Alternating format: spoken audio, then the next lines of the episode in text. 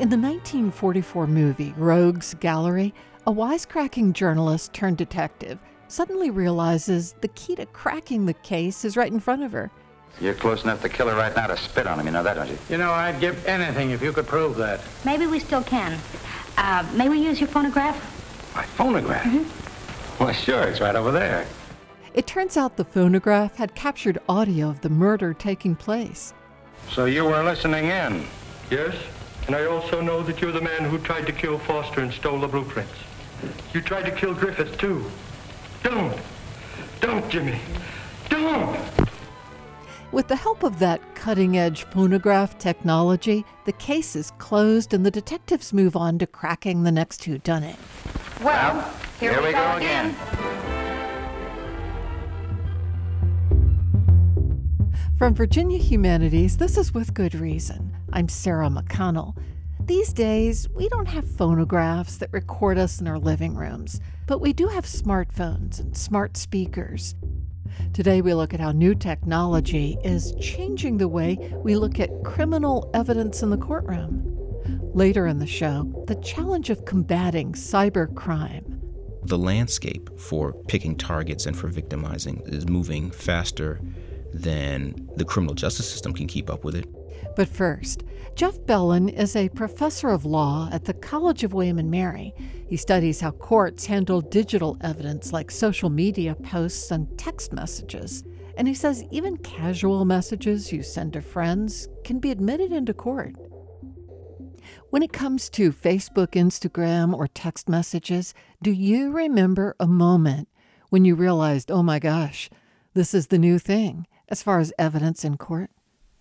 Yeah, sure. So that that for me, when I watched these services, and I actually joined Twitter, for example, for research purposes. Like I wasn't interested in it as a service. I just felt like I needed to understand these new uh, ways that people were communicating. Uh, and so when I joined Twitter, I I thought to myself that this could have been created by an evidence professor, because Twitter was basically a way of generating evidence. So typically, you're not allowed to introduce out of court statements during trials, right? You have to hear from the live witnesses. So I could I could testify about seeing someone hit someone else with a bat, but I couldn't testify that someone told me that they saw John hit Sally with a bat. Right. To get into court, the evidence has to be from the person who saw the thing live, not someone telling the jury what someone else told them. But then there's exceptions. And so the one that might resonate with people most famously is there's an exception for dying declarations. So if someone says something right before they die, that will typically be admissible in evidence, even though it was made out of court. And then there's an exception for the present sense impressions. And so present sense impressions are things that you talk about that are occurring as you talk about them or just happened a few seconds before. And that's where Twitter comes in. So, Twitter, to the extent people are tweeting out things that they just saw, that seemed like a way to generate evidence. But what replaced it or what took over was text messaging. So, people use text messaging like a kind of personal Twitter service. And so they're texting friends and associates about things that they're seeing happening right at that moment. And so, what's interesting about text messages is they're a message, a casual message from one person to another that would be admissible in court as evidence of whatever the person was texting because of the hearsay exception I was telling you about. Let's say we're in the car, we have our phone, we get pulled over by police. Can the police search my phone? Not just based on what you told me. Usually you need a warrant to search something, uh, and then there's a bunch of warrant exceptions. And so, if unless the police have reason to suspect that there is evidence of a crime on your phone, and I have no, th- I don't think there is personally, uh, then they wouldn't be able to get a warrant from a judge to search your phone. But then there's exceptions to that as well. Uh, and so, one exception is that you're allowed to search uh, things that are on a person when you arrest them. So, if they arrested you for something, it used to be that they could search your phone, and the Supreme Court actually recently held uh, that they could no longer do that. That even if they arrest you, they need a warrant to search your phone. But that so so that's protected in a sense, but all I'm saying is that they need a warrant. That would mean they would they would need to go to a judge and show that there's probable cause to believe that there's evidence of a crime on your phone. If they did that, then the answer is yes, they could search your phone. But they can't just uh, stop you in traffic and search your phone. What they could do is they could ask you, uh, Can I take a look at your phone? And then if you said yes, then they would be able to look uh, to the degree that you let them. What if you say no? Are you allowed to say no? You are you are allowed to say no. Otherwise, it wouldn't make sense uh, that they would uh, need to ask you. And so, if you say no, then your phone is protected legally from the police searching it, unless they go find uh, go get a warrant to search your phone. Now, they can do other things to get at evidence on your phone, such as they can go to your cell phone provider and ask them for uh, your text messages or call history or things like that. But again, they'd need a warrant to do those things. And this is legally what's required, uh, not necessarily uh, what happens in every case. Have social media posts, these text, Instagram photos, this sort of thing, created a new kind of evidence that never existed before? Absolutely, they have, and and it works in two ways. So one is that people are using this kind of uh, these tools to communicate all sorts of information to each other. That and this is really important. That is stored in a way that this type of communication didn't used to be stored. And so, if you work at all in the criminal justice system or any kind of investigation, or you ask your kids questions, you'll see that no one really remembers things all that great, especially as time passes. And what's really different about the way we're communicating with each other now uh, through text messages and social media is that it's preserved for potentially forever. And so, little side comments that you make in unguarded moments uh, or uh, clever observations you have about, oh, it's so funny that my kid doesn't really drive safely. Uh, these kind of things that you put on social media, thinking nothing of them, could someday become relevant to some kind of litigation. And then what's different is that, you know, instead of the police having to get your spouse to tell them about some, you know, off color incriminating thing you said, if they can get at your Facebook page or get your text messages through Verizon, uh, then they can see what you said.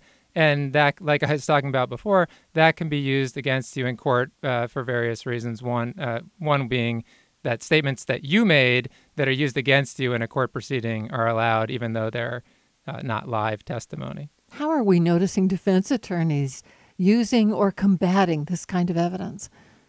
Well, so the obviously obvious way to combat it is to talk about uh, various, uh, like I was saying, there's old legal rules that continue to apply in these contexts that are supposed to require live witness testimony, and so defense attorneys can object to, you know, generic text messages and Facebook posts saying, well, that's that's not the witness. I want to I want to have the witness come to court and testify. You can't just introduce this statement, a piece of paper uh, about me the the American system of criminal justice and courts generally is that we are supposed to have live witnesses testify about the facts that matter.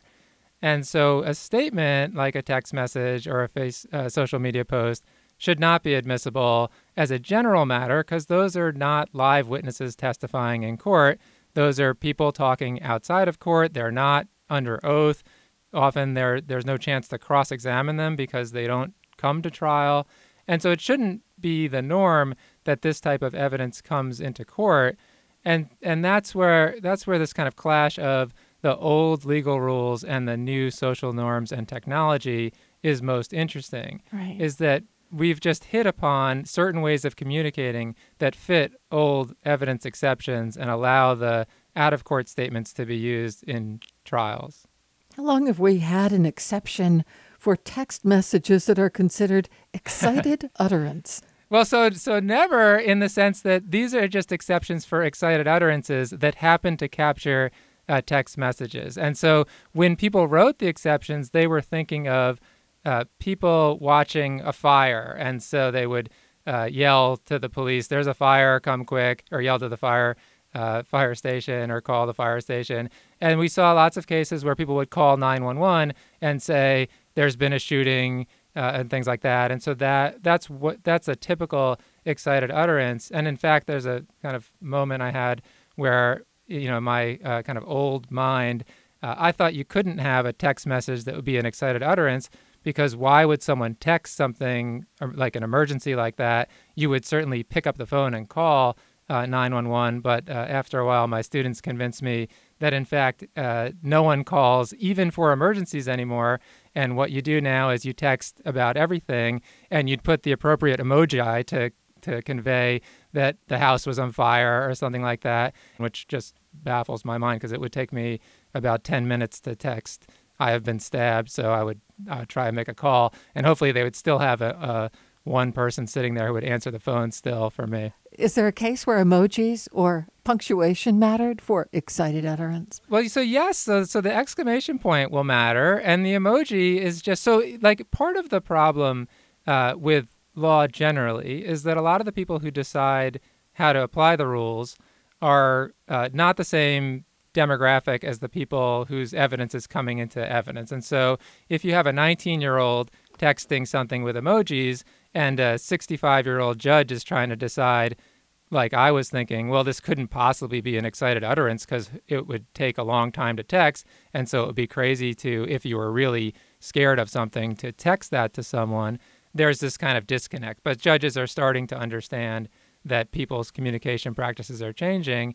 And so things like, you know, when you're looking at a text message, how can you tell if it's an excited utterance? For an oral communication, the the analysis is obvious. You ask, was the person who said it kind of shaking, yelling? Were they uh, aggravated? Was there an event that was really scary that happened just before that? For a text message, it's a little harder because you can't ask about their tone of voice and things like that.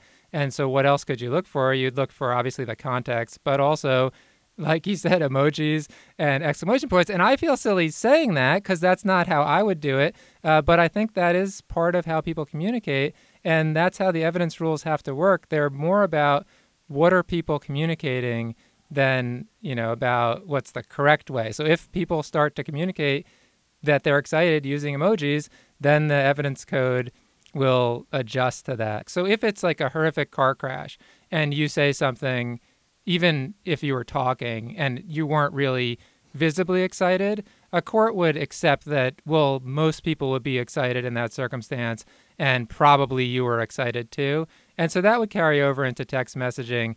And so the main factor is going to be what is it that you're reporting about? And if it's something that's really exciting, then there'll be a strong sense that it's probably an excited utterance. But no one wants to talk about the other exception, the present sense impression exception. But that's why I think it's so important. That exception, which used to be almost never used, is now center stage because it's about communications of dull, mundane things. So if I just said, like, the engineer here is bored to death with this interview, and I texted that, oh, she's shaking her. She's loving the interview. But imagine that she was bored with the interview, and I texted that to you. That would just be a present sense impression. And so it would be uh, not an excited utterance, but it would still be admissible under the hearsay rules because it's me texting about something that's happening while I'm texting or close in time to when I'm texting. And that exception, I think, is what's most important because people are constantly texting and putting on social media. And I don't mean this to judge, but I've observed things that aren't really that exciting.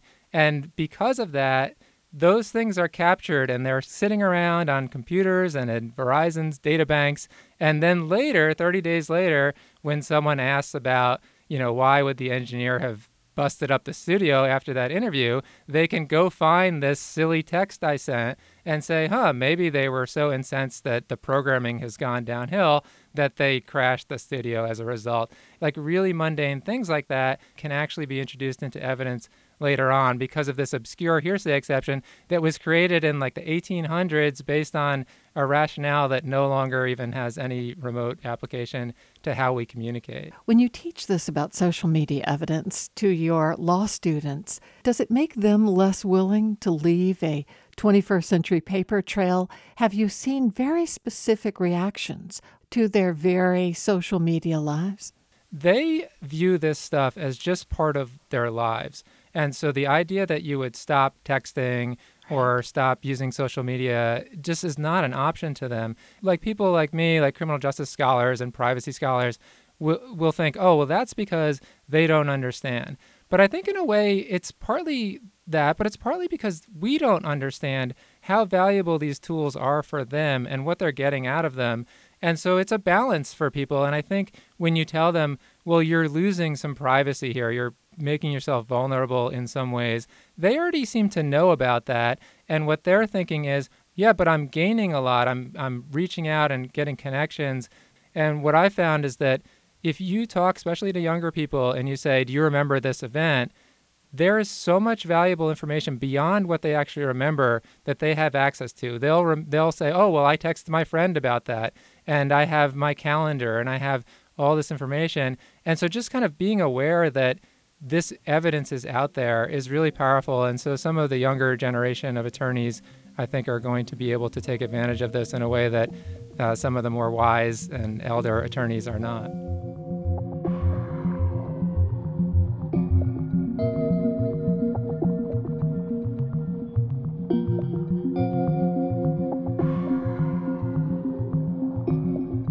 Jeff Bellin is a professor of law at the College of William and Mary.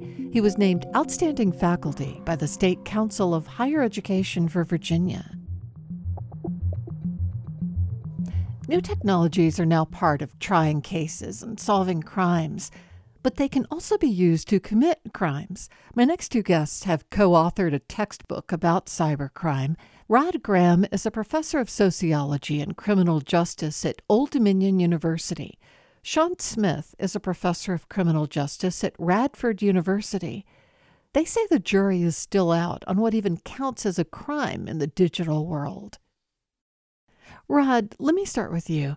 After taking this deep dive into the world of cybercrime, what do you now understand about cybercrime that maybe you didn't before, or at least the rest of us don't fully appreciate? Well, I guess for me, it was uh, just how much we don't know.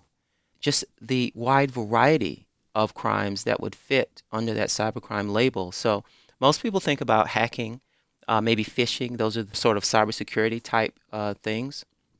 But there's uh, revenge porn, there's sexting, there's crimes that are facilitated online. So that would be human trafficking, that would be organ trafficking, sex trafficking. And I think that's also part of, you know, in terms of why we're seeing increasingly more cybercrime versus uh, quote unquote conventional crime. The landscape is moving faster than the criminal justice system can keep up with it. Right now, if you want to engage in some sort of cyber criminal activity, uh, that's one of the things right now that is actually to your advantage is that quite a bit of that activity isn't technically illegal. Even just the idea of, you know, can you be found guilty of something, some crime, if you convince someone to, you know, you know kill themselves solely through text messaging. You don't, you know, I mean, it's, it's, you're not illegally breaking into anybody's hardware or software. You're just, you know, you're just talking to a person, and hey, and, and just you know, in terms of what a person is really guilty of, you know, but that's just one example. I mean, there's all kinds of crimes right now where even the definition of it as a crime it's a, it's a little uh, you know uncertain. Right, it's not a crime yet. Yeah, yeah, it's not a crime yet. So crime, which is yeah. you know, and so it, so we can argue it's deviant, maybe, yeah, but is is it actually illegal? Eh, maybe, maybe not. But that's the advantage a lot of offenders have right now is that the law doesn't even know what to how to define what they're doing, let alone to define a sanction for it. So you're right. It's um, sometimes laws are either not there or they're misapplied. So the the the most interesting one for me is um, how child pornography laws are used to prosecute sexting. So actually, there was a case in Maryland where a uh, student, a female student, uh, sent a video of herself, a nude video of herself, to three of her classmates. Well, technically, under child pornography distribution laws, that's a an offense. But obviously, that's not the intent of the law. The intent of the law is to protect young people. But in this case, she was convicted of trafficking in child pornography, her own images. She was given probation, she was electronically monitored, and she had to take some kind of counseling. So that's kind of that's kind of weird. And that happens all the time. It's just we have to learn what it is that uh, we can and cannot do. So like even when I'm teaching my students, I have them go on the dark net, and the first thing they say is, "Oh, wow, can we can we do this?" Right? Because yeah. they, it's such a it's such a new thing, and it seems like it should be illegal. Yeah. But like you were saying, it's it's deviant. And then I even have them get uh, download uh, Trojan uh, viruses because you can go and get those things. Right. And uh, then they ask me, "Is it is it illegal?" And I say, "Well, no. The owning of code is not illegal. It's what it's what you do with it." Right. So there is an area where we are over criminalizing online behavior. Are there other areas besides teenager sexting where you think we might be doing that? I think so. Uh, recently, there was a law last year passed by the House and, uh, and uh, the Senate and signed by Donald Trump where it criminalized the advertising of sexual services on platforms. So, um, the main example would be Backpage, which was seized by the FBI, but also Craigslist had to remove their classified ads. Now, the intent of that uh, law was to protect kids who may be sex trafficked, which uh, sounds good on on the surface. Right. However, um, many sex workers argue that it has made their jobs more dangerous because now instead of safely advertising their services, online, they can no longer do that, and then they have to do it in other ways. So that may be a sort of an over overreach of a law. Do you think cybercrime has mostly to do with financial theft, things such as cryptocurrency or hacking into um, a, a financial institution, or the fear that we all have that our online banking in some way will be hacked into? Or is it more these other areas of invasion of privacy and cyberbullying? I, would say that maybe if we were having this conversation in 2009, most of what we would experience, most, most of what we would be documenting as far as a cybercrime would be something that is related to a, a financial loss of some of some sort, uh, because I think our legal system uh, has been more prone to addressing something that that def, that finite. In other words, if you know there's an there's an actual measurable loss that can be calculated if somebody takes something out of your bank account, right? I mean, you know, if I have thousand dollars in my bank account and somebody breaks into Wells Fargo and steals my bank data and steals thousand dollars, okay, there's an actual measurable effect to that crime. Um, but in 2019, um, I would say that the the range of ways in which people can be victimized. Uh, it's quite vast now. And, and in fact, in particular, I think now there's more effort now being paid to trying to document the types of crimes where there isn't necessarily a, an immediately tangible outcome um, because they can have just as much lasting effects, if not more so, than uh, financial loss. If you steal $1,000 from me, okay, I don't have $1,000 now. But if you steal my trust, that's something that may not go away and certainly is not necessarily something that can be calculated. What percent of kids do you think have been cyberbullied? The last that I read is about 25%, or between 18 and 30. So I'll, I'll kind of midpoint at about at about 25%. Yeah, and I think that's consistent with what I've seen as well. But then there's also yeah. the problem with cyber cyberbullying is is it is one of those types of offenses that is classically underreported or misreported. You know I mean, so some kids don't you know, or don't even know that they're being cyberbullied, let alone, or some don't want to admit to being cyberbullied. You're right. That's that some people aren't aware that what they've just experienced was cyberbullying. But I, I also think that how we measure cyberbullying matters. So if you go to the the uh, government website, uh, it's measured as have you ever been someone has shared a picture or taunted you right. or said something nasty to you, and that's where you get a 25 percent uh, sometimes 30, 35%. Okay, so that, that might be a nice general way of talking about cyberbullying, but researchers who try to understand the effects of cyberbullying know that that's not enough. Right. But, uh, but, but real cyberbullying that creates trauma and stress comes from this behavior being chronic, being uh, repeated, and also where there is a power differential between the victim uh, and the person or group that's doing uh, the bullying when when you have those conditions in place, then you get all of the negative effects, uh, which would be dropping out of school. Uh, the research that I've done with uh, a graduate student of mine, we, we saw that there's a relationship between being cyberbullied and drugs, alcohol, multiple sex partners. Uh, so these kinds of negative behaviors really occur in a small subset of those who say that they are cyberbullied. The conservative estimates are high enough that it should be prompting action. It should be prompting more conversation. It should be prompting more um, formal discussion as well as informal. We mentioned also that there is this whole realm of financial loss through cybercrime. Is it big, and what is the most common way we might encounter it? Well, the way that we understand crime is really constructed by the media and by our government. So we know so much about financial crime and we care so much about hacking because of the particular victims. So we care about who hacks into our government networks and we care about who hacks into large financial in- institutions. So we every time there's a big breach and it gets reported, it's all over the news. And uh, it's certainly the case that we have to protect those networks. Um, I guess we'd call that critical infrastructure. As time goes on, though, I think we'll we'll start to shift a little bit and start looking at these human-centered crimes more. And then instead of asking the question about financial crimes going up, which is which is a fine question, we'll we'll ask more questions about okay, what's going on uh, with human trafficking online, or what's going on with drug trafficking, these kind, uh, or what's going on with uh, cyberbullying, like like we just talked about. We're, we're going to start to become a little more aware, a little more broader in terms of understanding just even the idea of financial loss that's associated with any type of crime. For example, the cost associated with something like swatting. When you call in a false report of, a, of an emergency situation with the intent of inciting some sort of an aggressive response from either public safety or law enforcement agencies.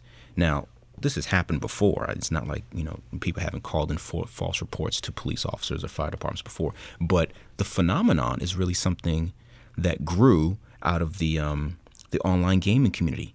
There's studies that show that that, there has, that has a demoralizing effect uh, on the, the the response teams, and not to mention the fact that uh, you know ultimately, if you are misusing uh, response teams like that, you're actually potentially taking them away from actually responding to an actual crime or an actual threat, an actual emergency.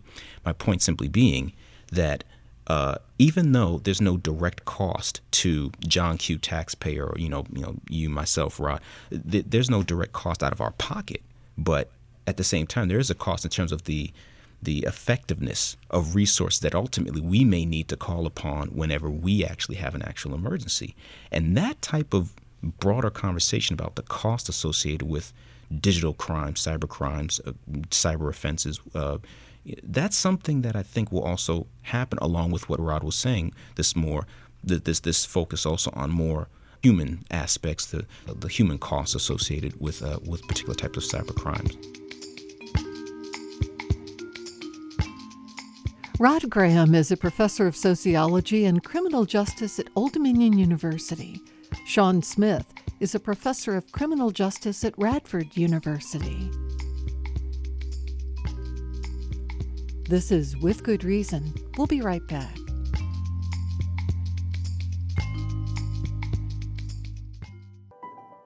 Welcome back to With Good Reason from Virginia Humanities. Robots are already taking on jobs previously staffed by humans, everything from elder care companions to assembly line work. James Bliss is a professor of psychology at Old Dominion University. He is studying how humans might interact with robots that are employed as military or police peacekeepers. Jim, I understand you're a human factor psychologist. You study how humans interact with technology. I didn't even know that was a field. It is a little bit nichey. Um, it's been around since the 1940s or so and becoming more popular uh, as time moves on because technology keeps increasing in capability. And sometimes uh, humans and the way they interact with technology become very complex. And what are you exploring in particular? Your research is into whether we trust robots. Right. So, uh, automated devices, and that includes robots, are becoming more and more common, and they're also growing in sophistication. So, in the past, robots we know have handled real dangerous jobs. So, for example, uh, even for decades, they've been in industries and factories. Even NASA has used robots as well up on the space station. For us, we want to know not just how do we interact with them, but how much trust do we have when those automated devices take over certain aspects that used to be uh, controlled by a human. And the particular research that I've been doing lately has to do with peacekeeping. Uh, that could be either military peacekeeping or uh, police peacekeeping, where people need to go in and try to maintain or keep the peace. And sometimes they are in a country or an environment where they're not very familiar with the individuals involved, and it can be a really dangerous task.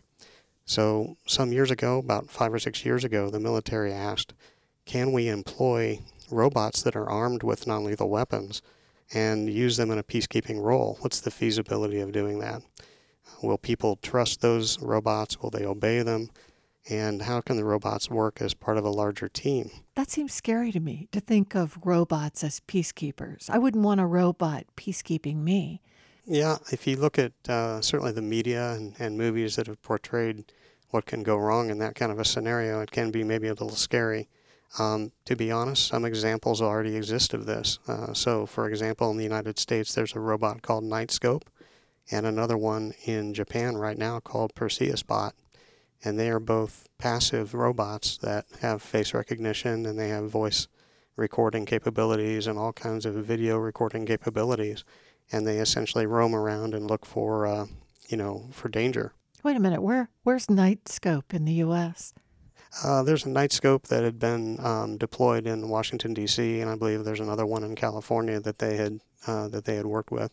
So it's kind of a growing thing. What does Knightscope look like? It's kind of cylindrical in nature. It's probably about four and a half feet tall, and it's uh, it's I believe on wheels and rolls around, and um, you know essentially is meant to be put into a crowded environment where it can keep track of people and events that happen. So your your research is funded by the Air Force. And how does your research work? How are you gauging reaction to whether people will trust and comply with a robot peacekeeper? So we had a three-year project uh, that involved data collection in the United States as well as Japan and China and Israel. And for that research, people would essentially play a game on a laptop where they would enter a virtual environment that was a shopping task in a, in a marketplace. And their task was to go from vendor to vendor.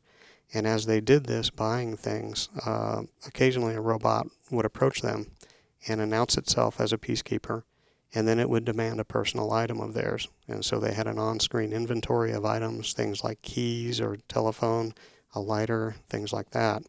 The robot would uh, demand that, in the name of peacekeeping, uh, the person relinquish a certain item, and then we would record whether or not the person complied with that, and then we would also give them trust items uh, questionnaire to fill out about that interaction.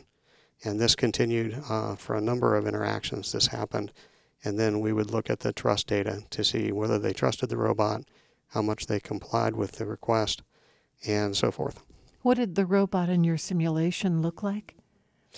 Well, we varied that actually in the third year of our research. Uh, some of the robots that approached people looked decidedly more human than others. So we called those anthropomorphic robots because they had arms and legs and a distinct face. Others uh, were not, they were much more robotic, they were less anthropomorphic. So uh, in one case, it didn't have an arms or legs, it really didn't have anything that you could construe as human attributes. And then there was a middle condition where it was a mix. So there was a robotic base, but an anthropomorphic torso. What did you learn about how people responded to a robotic peacekeeper? Sure. So, as we took a look at our findings across the three years, um, a couple of things stood out. Uh, first of all, we noted that there were cultural differences as far as how people considered robots, whether they trusted them in general, as well as their typical attitudes toward non lethal weapon and weapon use. We also found that people tended to treat robots in quite a bit the same way as they treat humans. And what I mean by that is, uh, we found that if the robot made an appeal or a request that was more emotional, if it said, for example, please relinquish your lighter because if you don't, then I may get angry and I may have to do something about it, this kind of thing. People resounded to those emotional appeals much more than if the argument were given analytically or comparatively. We also found that people uh, were much more accepting of robots that appeared to be passive, so passively guarding an area rather than if they were confrontational and came up and actually approached you. And then the third general finding I can point to is that we found that people were much more likely to obey robotic commands if the robot looked like a human. So if there were uh, anthropomorphic features to the robot, then people tended to um, comply with the demand much more, uh, much more regularly. Did you find cultural differences in how people who used your virtual game test of all this responded to robots in these different countries? What were they, the US, China, Japan, and Israel? Yeah, that's correct. So we did notice some differences. Um, some of those were due to what we might call dispositional trust of robots, or what, what kinds of trust people bring into the situation. And that might be from how they interact with technology typically, or what experiences they've had from robots. And in, in many cases, people are very accepting of robots. For example, we noticed that in, in our Japanese participants, many of them were very accepting of robots because it is a fairly um, standard thing, uh, fairly wide in use in Japan. In the United States, I think uh, you know we saw quite a bit of diversity in terms of what people's opinions were and how they believe, you know, how they felt about robots, um, and so quite a bit of diversity there. Um, there were some similarities, for example, if we took a look at other features like, um, you know, what are our opinions of weapons? Uh, the United States and China actually appear to be fairly fairly close together in terms of how people thought about weapons and how they they believe that they should be used or not used. And certainly, there's going to be that segment of the population that is uncomfortable with robots in that kind of a role, and that's part and parcel of what we try to figure out in our research. How soon is all this coming? Do you think? I mean, is it almost here? Um, I would say it's very very close. So for example, you know, I talked about a number of robots before. Um, if you remember the Olympics down in Brazil some years ago, they used robots there uh, to help kind of direct people and so forth. Right now in Japan, uh, the Perseus bot, uh, which is kind of like Knightscope, that's been deployed as part of the 2020 Olympics uh, ramp up. And so Japan has certainly embraced that part of it there are a number of other countries uh, that have robots in development as well for these kinds of purposes. And are we considering in our other nations like China, considering vast armies of such robots? Is that being envisioned? I'm not sure we're going in that direction quite yet. I mean, I'm sure people have talked about it, but I don't know of anything uh, on the on the near horizon that would include that. Um, of course, I don't know every, everything about the military and, and what they desire to do either, but um, you know, I think um, I, I think ultimately there's going to be a long distance between where we are now and where that actually happens. Um, I know that many countries have their own set of rules about how much robots can be developed and whether they can be armed and so forth, and that's kind of an evolving uh, an evolving situation. What do you think are the ethical dimensions as you look into our trust of robots? Are you looking at it from an ethical point of view also, or are you mostly looking at it for what, what can we make work here? Sure, uh, that's a great question. Um, we don't necessarily look at the ethical part of it. Um, you know, that's that's a little more philosophical than what we do. However, we do uh, from time to time consider it. So, for example, if an automated device, um, be it a robot or be it an automated car, if it were to harm someone or to kill someone, who would be responsible for that? Would it be the designer of the robot or the automation? Would it be the person who was um, operating it? I mean, at that point, you have to really think about uh, legal and ethical culpability. And so there are researchers, uh, even researchers at ODU right now, that are considering um, the philosophical trolley problem, where, uh, you know, at what point do you decide whether or not to take a life or take multiple people's lives. Uh, and that's a fairly standard trolley problem with philosophy. But they're subjecting that, or they're actually applying that now to um, automated devices. We may want to think more ethically about what are the limits, what are the what are the capabilities we really don't want to represent. Are there certain tasks where we absolutely don't want robots to be involved? So, for example, robots right now have been involved in surgery. They've been involved in, you know, automobile driving and, and trains and a whole variety of things. But are there particular things where robotics, uh, where robots as agents are just just flatly unacceptable to the public?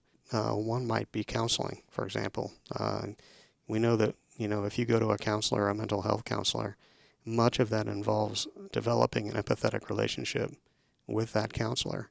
And you know, can people develop the same kind of relationship with a robot? I'm not sure.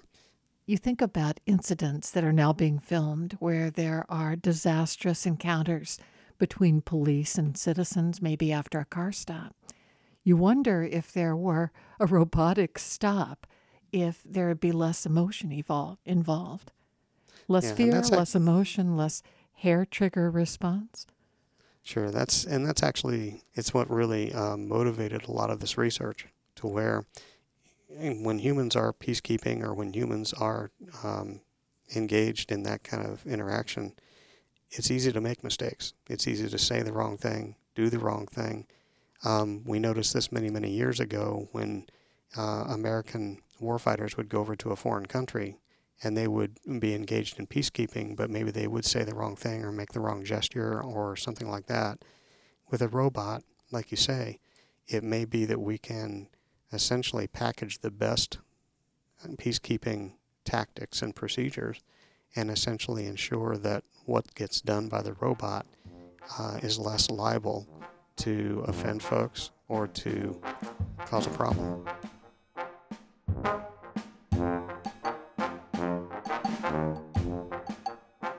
James Bliss is a professor of psychology at Old Dominion University. Coming up next, predicting space weather.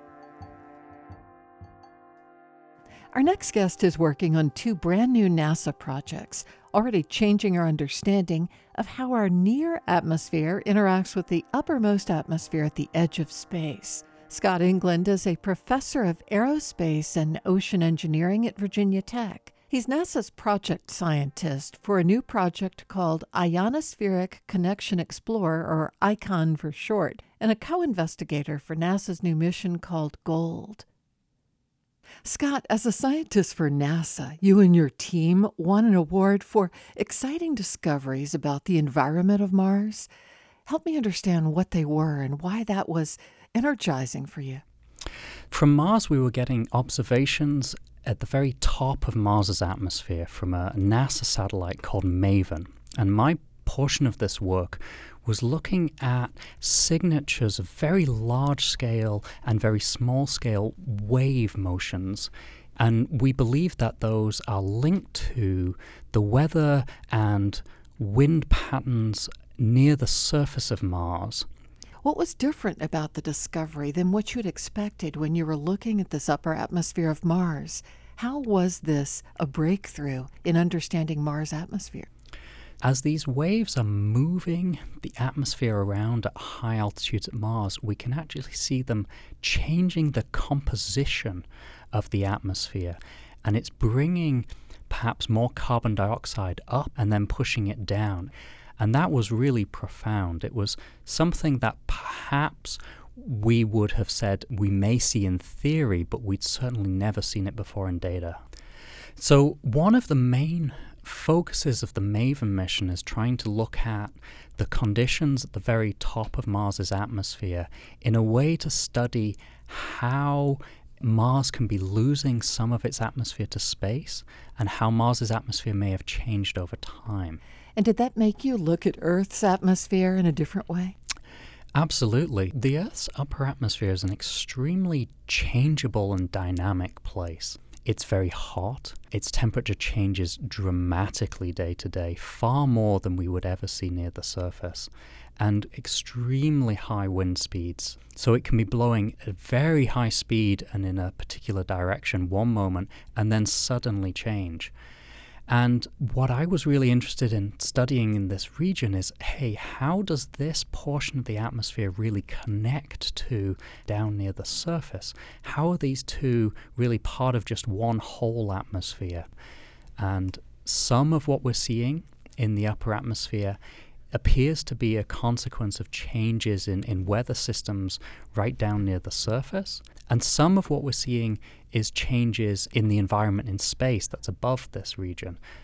And it's really where these two come together that make this incredibly dynamic region of the upper atmosphere. So, what are you trying to do with these two new NASA projects? Are you trying to get into space to study this part of the atmosphere, or just into that thin layer where the upper atmosphere meets space?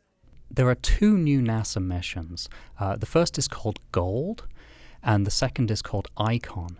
GOLD is a mission that launched last year and is now taking data. ICON, we're just waiting for the launch to come up later this year. What GOLD is able to do is to image this upper atmosphere from geostationary orbit. So that gives GOLD this vantage point that looks like what we would see from a weather satellite. So you see the whole disk of the Earth. So GOLD is able to see the whole of North and South America, the Atlantic, day and night. And that really gives us a, a completely different perspective on what's going on than from a satellite that is flying in low Earth orbit, much closer to the Earth, and is moving very rapidly through this region. ICON, which is the second new mission, is actually going to fly through the very top of this upper atmosphere, and that will make these really detailed measurements that you can make up close. And really, there's there's an enormous power by combining that vantage point with this whole planetary scale view that we get from from gold. Are these new instruments going to be to your field what the Hubble and subsequent telescopes have been to discovering new planets for that field? I hope so. It's amazing to be working on this at a time when we're going to have not one but two new missions focused on looking at the same region of our atmosphere. When NASA selected both of them for flight at the same point in time, that's when I really started to say, hey, we're actually going to go way beyond what we had originally planned because we'll be able to piece out in detail what's happening with, with one view and in context what's happening with the other view. I read that Gold and Icon are using something called airglow to study the ionosphere. What is airglow? Airglow is this amazing phenomenon where the the atmosphere at very high altitudes is able to emit light. So the aurora is a type of airglow. As the atmosphere is impacted by solar radiation or high energy particles, the atmosphere is then able to emit some of that energy as light. From the specific colors, we can tell what the atmosphere is made of. And if we can see how that frequency of light changes, we're able to see if that gas is moving towards or away from us, which is a way of actually making these measurements of wind at high altitudes.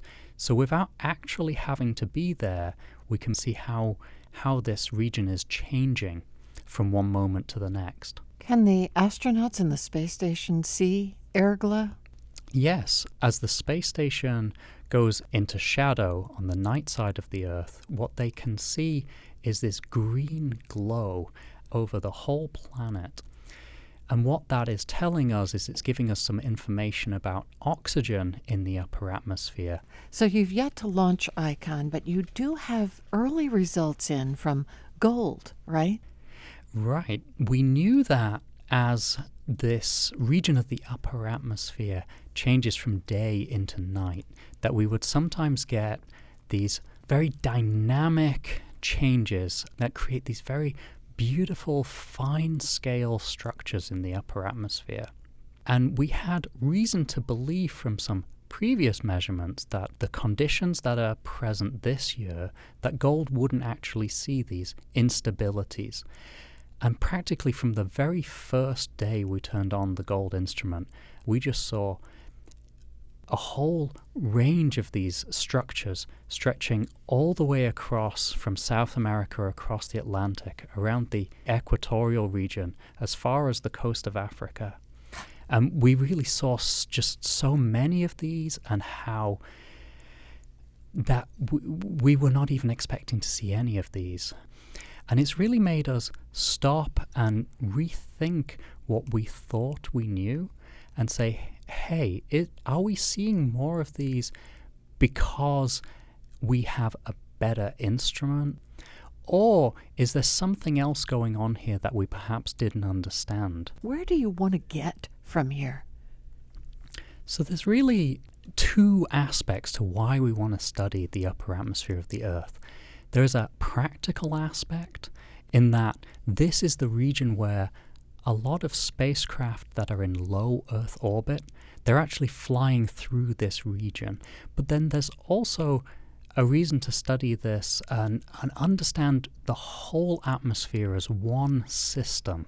That's really fascinating. Those altitudes, which are perhaps just 20 or 30 miles above the surface, we see a very obvious connection to large scale weather systems, for example, over the Amazon and other rainforests. We see those communicated up to that altitude around where the ozone layer is happening. And all the way out in this region that we think of as space, we're seeing things change in response to weather systems that we experience here down near the ground. Scott England is a professor in the Department of Aerospace and Ocean Engineering at Virginia Tech. He's the project scientist for NASA's ICON. Major support for With Good Reason is provided by the law firm of McGuire Woods and by the University of Virginia Health System, connecting doctors and patients through telemedicine to deliver high quality care throughout Virginia, the U.S., and the world. UVAHealth.com. With Good Reason is produced in Charlottesville by Virginia Humanities. Our production team is Allison Quantz and Cass Adair. Jeannie Palin handles listener services. Some of the music from today's episode is by Blue Dot Sessions. Special thanks this week to Todd Washburn of WHRV and to Bill Foy of Virginia Tech. For the podcast, go to withgoodreasonradio.org. I'm Sarah McConnell. Thanks for listening.